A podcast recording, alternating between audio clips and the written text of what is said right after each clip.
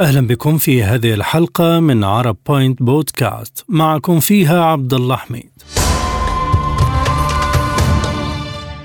علقت عدة شركات شحن حركة ناقلاتها عبر البحر الأحمر بعد تصاعد هجمات جماعة أنصار الله في اليمن على السفن التجارية في هذه المنطقة. فيما توقفت شركات عن قبول البضائع الإسرائيلية وأصدرت تعليمات لسفن الحاويات التابعة لها بتعليق الملاحة عبر البحر الأحمر حتى إشعار آخر في حين سيتم إعادة توجيه سفن الحاويات حول رأس الرجاء الصالح لمواصلة رحلاتها إلى الموانئ. وتحولت 55 سفينة إلى طريق رأس الرجاء الصالح حول قارة إفريقيا لتفادي المرور عبر البحر الأحمر بعد تزايد الهجمات اليمنية على السفن المتجهة إلى إسرائيل. وعلى أثر هذا الوضع ارتفعت أسعار النفط سواء لخام برنت أو غرب تكساس الوسيط نحو 2% وكذلك يؤثر هذا الوضع على تكلفة شحن البضائع مما يزيد التخوفات من تعطيل الإمدادات العالمية التي تبحر عبر المنطقة.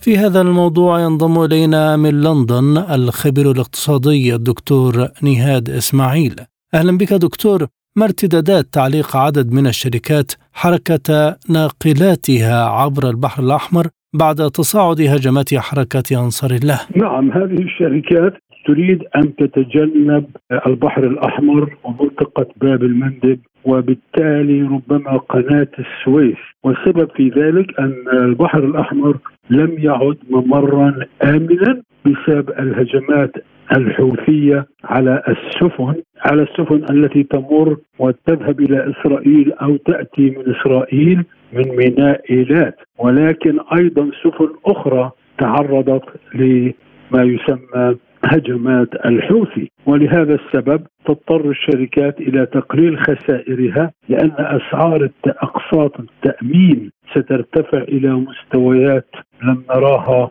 منذ سنوات وكذلك تكاليف الشحن سترتفع وأصحاب السفن لا يريدوا تعريض سفنهم بالمخاطر. فهذا أمر واضح لهذا السبب انسحبت خطوط ناقلات الحاويات من هونغ كونغ OCL اللي هي Overseas Container Limited أيضا ميرسك الدنماركية وشركة الشرق البحر المتوسط السويسرية للشحن وأيضا شركة فرنسية والآن British Petroleum BP أيضا أوقفت شحنات النفط. لذلك هذا كله لتجنب المخاطر وربما أيضا سيؤثر هذا سلبا طبعا على قناة السويس لأن باب المندب كان كان ممرا غير هام جدا على مدى القرون ولكن منذ افتتاح قناة السويس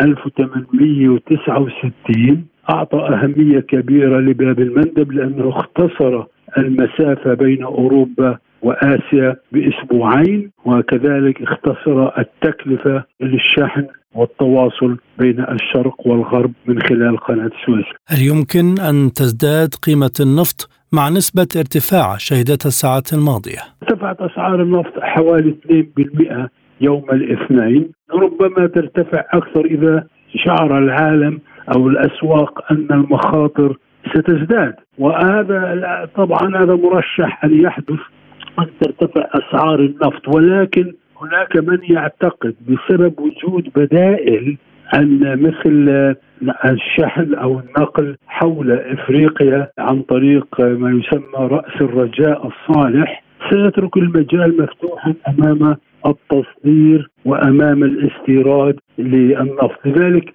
الأسواق على المدى القصير ستخسر 6 إلى 7 مليون برميل من النفط يوميا إذا تم إغلاق باب المندب، إذا تم إغلاق مضيق باب المندب إغلاق كلي معنى ذلك أن 6 إلى 7 ملايين برميل ستتوقف. كذلك 8% من الغاز الطبيعي المسال سوف لا يصل أوروبا. هذا سيخلق أزمة سترتفع الأسعار ولكن على المدى الأطول إذا استمر الإغلاق لأسابيع ستضطر معظم الشركات إلى تحويل ناقلات النفط والغاز للسفر أو الإبحار حول إفريقيا. هذا سيضيف تقريبا أسبوعين للرحلة. سيرفع تكاليف تشغيل السفن لأن السفن تعمل بالوقود مثل الديزل ومشتقات أخرى. هذا سيرفع التكلفة سترتفع تكلفة الشحن. ربما كل سفينة حسب حجمها وحمولتها قد تضطر إلى أن تنفق 400 ألف دولار إلى مليون دولار للذهاب حول إفريقيا وتذهب إلى الطريق الطويلة لهذا ستؤثر على الأسواق في آسيا ستؤثر على الأسواق في أوروبا. ما نسبة الخسارة التي تتكلفها الشركات العاملة في البحر الأحمر من تحويل مسارها؟ نعم هذه خسارة كبيرة. هذه الخسارة كبيرة إذا اضطرت استعمال البديل أو توقيف الرحلات. وإذا وقفت الرحلات كليا بين أوروبا وبين آسيا من خلال البحر الأحمر وقناة السويس والبحر الأحمر معنى ذلك أنها تخسر أرباح. لا تصل البضائع إلى المستورد والمصدر سيخسر لا يستطيع تصدير البضائع. فالكل سيخسر الشركات الشحن ستخسر والمصدرين الذين ينتجون بضائع في الصين وتايلاند وسنغافورة لا يستطيعون تصديرها لأوروبا بالطريقة الاقتصادية، الطريقة الاقتصادية هي الذهاب عن طريق المحيط الهندي ثم البحر الأحمر إلى قناة سويس إلى أوروبا وأمريكا. الآن إذا أغلقت هذا هذا المسار أغلق ستضطر للذهاب حول إفريقيا مما سيضيف آلاف الأميال من المسافة 13 إلى 15 يوم إضافي للرحلة، كل هذه تكاليف من سيدفعها؟ إذا كيف يمكن لهذه الشركات تجاوز الآثار السلبية الناجمة عن ذلك؟ لا تستطيع تقلل الخسائر بالاستمرار بالشحن لكن تتجنب البحر الأحمر تتجنب مضيق باب المندب وتتجنب قناة السويس. لأن المضيق باب المندب وقناة السويس والبحر الأحمر مرتبطة. قناة السويس شمال البحر الأحمر ومضيق باب المندب جنوب جنوب البحر الأحمر، لذلك سيتجنب هذه المنطقة والذهاب حول إفريقيا. تقليل الخسائر ولكن سيكون خسائر مهما حدث، حتى لو توقفت كليا عن السفر، معنى ذلك هناك خسائر أنه لا يتم استخدام الشحن ولا يتم التصدير والإستيراد. أي تؤثر على التجارة العالمية لأن حوالي 12% من التجارة العالمية حول العالم تمر من هذا المسار وهو البحر الأحمر مضيق باب المندب مضيق المندب البحر الأحمر إلى السويس ثم إلى أوروبا والغرب بشكل عام. لذلك الخسارة ستكون فادحة وكبيرة ولكن كل شيء يعتمد على الفترة الزمنية التي سيستمر تستمر المخاطر في البحر الأحمر. هل ستقوم الولايات المتحدة وحلفائها لأنها تقوم بتجميع تحالف تشكيل تحالف لمجابهة هذه المخاطر؟ هل ستردع الحوثيين؟ هل ستوجه ضربة عسكرية للحوثيين وتوقفهم عن التدخل في الملاحة؟ لأن هذا ممر دولي. وفي نظر الغرب دعني أكون دقيقا هنا نظر الغرب أي أوروبا أمريكا وكذلك إسرائيل. تنظر إلى ما يقوم به الحوثيين هي عمل قرصنة وعمل إرهابي لذلك يجب التصدي له هذا موقفهم. لذلك أتوقع أن يكون هناك ضربات عسكرية أو حتى التهديد بها قد يردع الحوثيون وتعود الأمور لطبيعتها، توقيف خطوط الشحن الآن هو مؤقت وهكذا قالت British Petroleum BP عندما تستقر الأمور سنعود. وكذلك ميرسك الدنماركية وشركات الخطوط وكذلك Hapag-Lloyd الألمانية كلهم قالوا إن هذا إجراء مؤقت حتى تستقر الأمور لأن البحر الأحمر ممر مائي مهم جدا يربط شرق آسيا بأوروبا وهناك تجارة عالمية قيمتها أكثر من تريليون دولار سنويا بين تمر من هذا الممر من البحر الأحمر. لذلك من سيخسر؟ طبعا الكل سيخسر المستهلك في أوروبا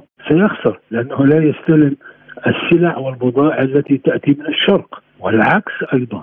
لذلك لا يوجد رابح من هذه المسألة. لذلك نريد حلا سريعا ويفضل أن يكون حلا سلميا بالتفاوض والعقلانية. ولا نريد تصعيد عسكري يكفي ما يحدث في غزة. لا نريد انتشار الصدام العسكري أن ينتشر في المنطقة. وستتأثر مصر القطاع السياحي القطاع التجاري. ستتأثر اليمن ذاتها لأن اليمن الإنتاج انتاج السلع في اليمن ضئيل جدا بسبب الصراعات الداخلية، فاليمن الشعب اليمني يعتمد كل ما يحصل عليه يأتي عن طريق البحر، كذلك اسرائيل تتاثر 80% من أعمال الشحن التي عن طريق ميناء ايلات في الجنوب والبحر الأحمر توقف الآن. فاسرائيل أحد الخاسرين الكبيرين وكذلك الكبار وكذلك أوروبا والشرق الأقصى. لا يوجد رادع هذا الصدام أو هذا التدخل الحوثي في البحر الأحمر.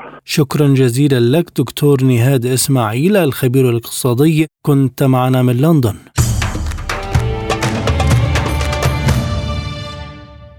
من القاهرة ينضم إلينا الباحث في العلاقات الدولية الدكتور يسري عبيد. دكتور يسري نرحب بك. إلى أي مدى يؤثر تعليق مرور ناقلات السفن عبر البحر الأحمر على الوضع العام في المنطقة؟ بالتأكيد تعليق كبرى شركات الشحن والسفن العالمية للمرور في البحر الأحمر. بالتأكيد يؤكد على عدم الاستقرار في هذه المنطقة الحيوية التي يمر عبرها أكثر من 15% من التجارة. العالمية وبالتالي إنشاء الولايات المتحدة الأمريكية قوة بحرية عسكرية للتواجد في البحر الأحمر بالتأكيد هذا يزيد التوتر في المنطقة نظرا للهجمات التي يشنها الحوثيون على السفن العابرة التي يقولون إنها متجهة إلى إسرائيل وبالتالي استمرار تعليق كبرى الشركات لهذا لهذه السفن. للمرور عبر طريق باب المندب بالتاكيد هو خوفا من التداعيات الخطيرة لتكوين قوة بحرية عسكرية في البحر الأحمر لأن الحوثيين ربما أشاروا إلى أنهم لن يتراجعوا عن استهداف السفن المتجهة إلى إسرائيل وبالتالي هذا يزيد احتمال اشتباكات بين هذه القوة والحوثيين في اليمن. بل من الممكن أن يؤدي الاشتباك هذا إلى عملية عسكرية كبيرة ضد مواقع للحوثيين على السواحل اليمنية وهذا يهدد بالتأكيد طريق مرور هذه السفن وبالتالي أعلنت كبرى الشركات استمرار تعليق العمل واتجاه جميع السفن إلى طريق رأس الرجاء الصالح لأن كبرى شركات التأمين طالبت هذه السفن بزيادة الرسوم المتعلقة بالمرور في هذه المنطقة الخطرة من العالم. وبالتالي بالتأكيد هذا يؤثر على حركة السفن والشاحنات الحاملة للحاويات في هذه المنطقة. بالذات بل ويزيد التوتر في المنطقة خاصة أن الحوثيين أعلنوا أن نشاطهم لوقف الهجمات على السفن هو وقف إسرائيل للعدوان على قطاع غزة وإسرائيل ليس لديها استعداد الآن لإيقاف العدوان وبالتالي استمرار العدوان الإسرائيلي سيؤدي في النهاية إلى استمرار الحوثيين في استهداف السفن. وبالتالي تشكيل قوة بحرية دولية سيؤدي في النهاية ربما إلى تصاعد التوتر وتصاعد لاحتمالية اشتباكات بين هذه القوة وبين قوات الحوثيين في اليمن مما سيؤدي في النهاية إلى توتر كبير في منطقة مرور السفن والشركات العملاقة في الممر الملاحي المهم في البحر الأحمر وفي قناة السويس. ما هي الاستراتيجية المناسبة لتعامل دول المنطقة مع الوضع الحالي خاصة وأن الدول المهمة امتنعت عن المشاركة في التحالف الأمريكي؟ هناك دول بالتأكيد الدول الرئيسية لم تشارك مثل المملكة العربية السعودية والبحر الأحمر وهذا ربما كان إشارة مهمة للغاية أو ملحوظة مهمة أن الدول المتشاطئة على البحر الأحمر نفسه لم تشارك بشكل علني وبشكل رسمي في هذه القوة. وبالتالي هذه الدول لابد أن تعمل في البداية على إزالة أسباب هذا التوتر وأن تضغط بشدة على الجانب الأمريكي والجانب الإسرائيلي لإيقاف العدوان على قطاع غزة. لأنه لابد أن يتم إزالة أسباب العدوان حتى تتوقف قوات الحوثيين عن استهداف السفن السفن المتجهة إلى إسرائيل. وأعتقد أن هذه الدول الكبرى في المنطقة لم تشارك لأنه ستكون خسارة شعبية كبيرة لها لأن الحوثيون يعلنون أن استهداف هذه السفن إنما هو نصرة للفلسطينيين في قطاع غزة. وبالتالي عندما تشارك قوات عربية سواء من المملكة العربية السعودية أو من مصر أو غيرها من الدول العربية الرئيسية بالتأكيد سيستغل الحوثيون هذا الأمر ويقولون آه، إن الدول العربية تشارك في حماية السفن المتجهة إلى إسرائيل في الوقت الذي نقوم نحن باستهداف هذه السفن نصرة للفلسطينيين. وبالتالي ربما جاء هذا الإعلان آه، من الدول الكبيرة في المنطقة عن عدم المشاركة في هذه القوى البحرية الدولية الموجودة. وبالتالي هذه الدول عليها أول عليها أن تقوم بما يجب لإيقاف العدوان اولا حتى آه، تزيل أي ذريعة أو أي حجة لدى الحوثيين لاستهداف السفن المتجهة إلى إسرائيل وبالتالي تعطيل الملاحة في البحر الأحمر. وبالتالي الاستراتيجية التي لابد أن يتجه إليها القوى الكبرى في المنطقة هي محاولة الضغط على الجانب الأمريكي للضغط على الجانب الإسرائيلي أيضا بوقف العدوان على قطاع غزة لأنه هو سبب المشاكل وسبب التوتر وسبب التصعيد في المنطقة سواء في البحر الأحمر أو في منطقة الشرق الأوسط. لماذا ذهبت الولايات المتحدة إلى تشكيل قوة متعددة الجنسيات بدلا من إيجاد حلول سياسية شاملة للوضع في المنطقة؟ لأن الولايات المتحدة الأمريكية آه، أعطت الضوء الأخضر لإسرائيل لاستمرار العدوان على قطاع غزة، وبالتالي هي لا تريد أن تجبر إسرائيل على وقف هذا العدوان الآن لأن إسرائيل لم تستطع أن تحقق الأهداف التي من أجلها شنت هذا العدوان وهو القضاء على حركة حماس أو الاسترجاع واستعادة الاسرى وترميم الصورة التي آه، ربما أثرت كبيرا على الجيش الإسرائيلي آه، وتحاول ترميم هذه الصورة واستعادة قوة الردع الاستراتيجي الإسرائيلية مرة أخرى. وبالتالي ما لم تتحقق هذه الأهداف فإن الولايات المتحدة الأمريكية ستستبعد حق النص الفيتو في مجلس الأمن آه، لكي تكمل أو لكي تستمر في إعطاء الضوء الأخضر وتوفر غطاء سياسي وعسكري لإسرائيل لاستمرار هذا العدوان. وبالتالي هي لا تريد أن تضغط على الجانب الإسرائيلي لإيقاف هذا العدوان. وبالتالي هي أرادت معالجة الأمر بشكل آخر ومحاولة تشكيل تحالف دولي لمواجهة الحوثيين وإجبارهم على التوقف عن استهداف السفن التي أثرت بشكل كبير على التجارة إلى إسرائيل. أكثر من 90% من التجارة الواردة لإسرائيل تمر عبر البحر الأحمر.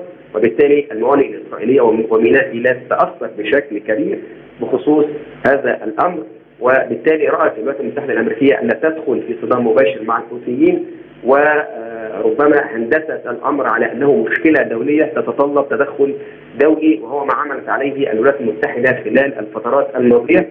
ولكن هناك قوى كبرى مثل الصين وألمانيا لم تقم بالاشتراك في هذا التحالف الذي كونته الولايات المتحدة الأمريكية. مع الضغط على الجانبين الإسرائيلي والأمريكي في مناطق مختلفة، هل يساهم ذلك في إنهاء الحرب على غزة برأيك؟ بالتأكيد الضغط آه لابد أن يأتي اولا من صمود المقاومة في قطاع غزة هي الوحيدة القادرة على الضغط على الجانب الأمريكي والإسرائيلي لأن هذا سيولد آه بالتأكيد احتجاجات كبيرة في الداخل الإسرائيلي نظرا خاصة من عائلات المحتجزين الإسرائيليين في قطاع غزة بالإضافة إلى أن استمرار المجازر آه، يؤدي في النهاية إلى تكون آه، أو اشتعال الغضب لدى الرأي العام الدولي وبالتالي الضغط على الحكومات الغربية لمحاولة إيقاف هذا العدوان. ولكن هذا لا يكفي آه، الوحيد القادر على حسم الأمور وإجبار الجانب الأمريكي والإسرائيلي على التفكير في هدنة جديدة أو التفكير في إيقاف العدوان هي المقاومة الفلسطينية وصمود